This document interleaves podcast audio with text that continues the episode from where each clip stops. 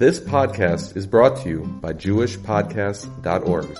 Start your very own podcast today at JewishPodcasts.org. This Torah class is brought to you by TorahAnytime.com. I'd like to share an incredible and most inspirational story about the power of Shabbat. A story that's told by a taxi driver. An amazing story. There was a rabbi who was a big public speaker in Israel. He just spoke in Tel Aviv, and he needed to go to Kiryat Ono, which is a 20 minute ride away, for his next presentation where he was going to give another speech. He stopped the cab and the, asked the cab, how much is it? And he said to him, 100 shekel. He says, no, that's too much. I'm only willing to offer 80. He stopped the second cab and they haggled a little bit. He says, 90 shekel. No, it's too much. Then the third cab came, and this is the taxi driver who's telling the story.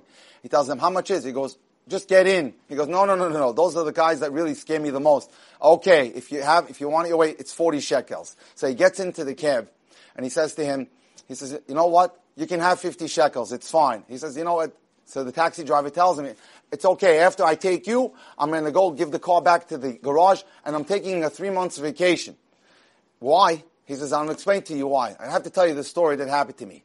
He says, my father had a Judaica store in Geula where he sold all types of Judaica, Sfarim and Taletot, but he wasn't religious. He wasn't religious, but the store was very profitable. And as my father got older, he said to me, Zev, you're going to take over the store. I took over the store, and thank God it continued to make money. Even though I was like my father, I was not dati. And then one day, my son was not feeling well. So we went to doctors. They didn't know what to do. So we went to see Rabbi Firer, who was a big medical advocate for something called Ezra al and he told us there's only one place in the world that can help your son, and it's in a hospital in Boston. So we flew there, and they told us it could help him, but it would cost hundreds of thousands of dollars. Now, I didn't have any savings. We came back to Israel, and I knew the only thing I could do was to sell the business because it was profitable. I sold it to the first person that offered me a good price because I needed to raise enough money just to be able to pay for the doctors as well as for the travel expenses, the hotels and the airplanes. And thank God, after several months and lots of treatments, my son had a complete recovery. And so I thought, thank God, my troubles were finished. Although I didn't have any more parnasa, I decided to become a taxi driver. Now, there are two types of taxi drivers. There's those who own their own taxi and they control their lives, or like me, I rent it. That means I'm, I'm told what to do by a dispatcher. So I started driving a taxi until I thought my problems were over, or so I thought. My wife started having stomach issues and she had stomach pain. And we went from doctor to doctor until it was determined that she was diagnosed with something called Crohn's disease, which is an inflammation of the intestines. And that meant that I had to take her to doctors. I had to take care of the kids, which means I was making less money than I ever made and had a lot of problems and a lot of, a lot of ag- aggravation. And so one day, I got a phone call from the dispatcher. He goes, you won't believe what happened. I got a phone call. The dispatcher said from China, three Chinese businessmen are coming to Israel and they want to hire a taxi driver to take them touring two days a week. They're going to work five days and they're going to work two days. Everyone who drives for the company wants this job because they're going to pay $3,000 a month. That's $9,000 to whoever gets this job. And we were talking about amongst ourselves, who should we give this job to? And we said, you know what? Nebuch, we should give it to you, Zev, because we know that you have problems with your wife. You're always taking her to doctors. This would be great for you. You'll be able to be off for five days and you only have to work two days. I called my wife up. I, he was telling the rabbi, I was so happy, so happy when I told, I told her. And then I, I forgot to ask him which days I would have to drive. The next day when I came to take the taxi from the garage, I said, to my friend, I said, Yoni, the, the, dispatcher, which days will I have to drive? He said, of course, the weekend, Saturday and Sunday. He says, Shabbat? No way, I can't do it. So the dispatcher, the manager looks at him, what's the difference to you? You're Hiloni, you're not even religious. You don't work, you work on Shabbat, what's the problem? He goes, I know, I don't, I, am not religious, but I come home, I make kiddush, I eat seudah with my family, I don't publicly violate Shabbat. I'm not sure. So he says, look, make up your mind. What is it going to be? Because my father always told me, there's no beracha if you work on Shabbat, even though we weren't religious. So he said, you know what? You have to tell me by tomorrow what you're going to do. So all, the whole day, the manager was calling him, and he wouldn't pick up the calls. And finally, his wife called him. He says, what's going to be? He goes, you know what? I'm going to take the job. He calls him up, and he says to him, I'll take the job. And then 30 seconds later, he says, no, no, no, I can't do it. So the manager's going crazy. He goes, make up your mind. Yes or no? He says, no, I can't do it. I cannot work on Shabbat. I may not be religious, but I can't work on Shabbat.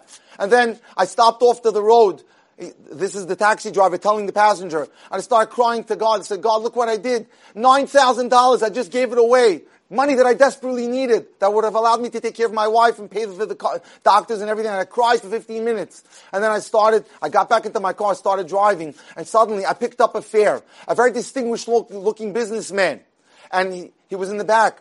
And as we were driving, he says to me, I asked him, where are you going? He goes, we're going to the airport, to Ben Gurion Airport. As we're going there, he says to me, he says, he says to the taxi driver, you don't look so happy. What's wrong? Is everything okay? And I told him nothing's okay. And I told him the story how my son got sick and now my wife is sick and now I just gave up $9,000 that I could have had.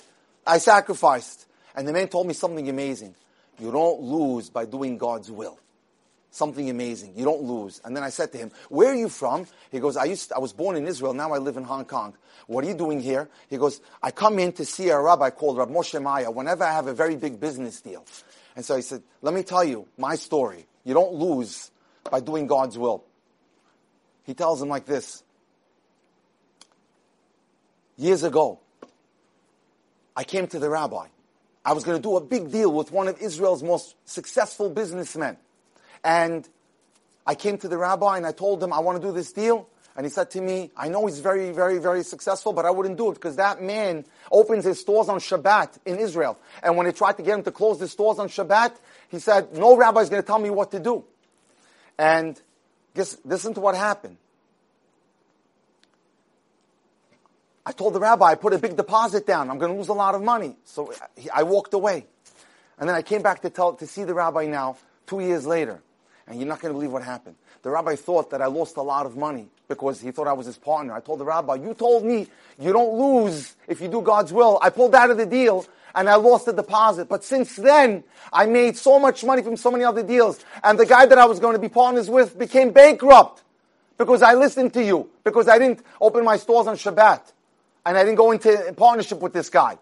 And so he takes him to the airport. And then he drops him off. The man gives him good, uh, the fare plus a nice tip. And he's getting ready to drive off. And suddenly he sees an envelope in the back. He opens, he looks at the envelope and he sees it's full of cash. He says, I can't take this money. He leaves the car. He runs inside Ben Gurion Airport looking for the man. Can't find him. He looks for the, air, the, uh, the, the, the, you know, the gate that has going to Hong Kong. And yes, one of the people there working for the airline, goes, I have to give someone something. He forgot a package. He goes, what's his name? I don't even know his name. He goes, then I can't, certainly can't help you. And he walked back. He didn't know what to do. So he drives back and he's thinking to himself, the only name that I have is this Rabbi Moshe Maya. He calls the dispatcher in the garage. He goes, do you know where Moshe Maya lives? He told him where he lives. He went to see him. He says, Rabbi, I found this envelope. He told him the whole story. And he says to him, you know, I don't even know the man's name myself. He came to me twice, two years ago and this year to tell me how he's doing so much better. The rabbi told him, I can guarantee you this. This man will probably never see him again. He was sent by Hashem to give you the $9,000. Why? Because you, Moshe Nefesh, you gave up $9,000 to keep Shabbat. God saw your suffering and God saw your, your sacrifice. And he sent you that man. I could tell you, if I ever see him again, I'll tell him about the money, but I can give you my word. You'll never see that man again. That was God's reward to you. When he saw you crying, how hard it was for you to give up the $9,000, but you did it in order to keep Shabbat, he showed you that he's part of your life. And he re- rewards your Mesirat Nefesh. Ladies and gentlemen, we have to realize Shabbat keeps us more than we keep Shabbat. When we keep Shabbat and we do God's will, we never lose. You've just experienced another Torah class brought to you by TorahAnytime.com.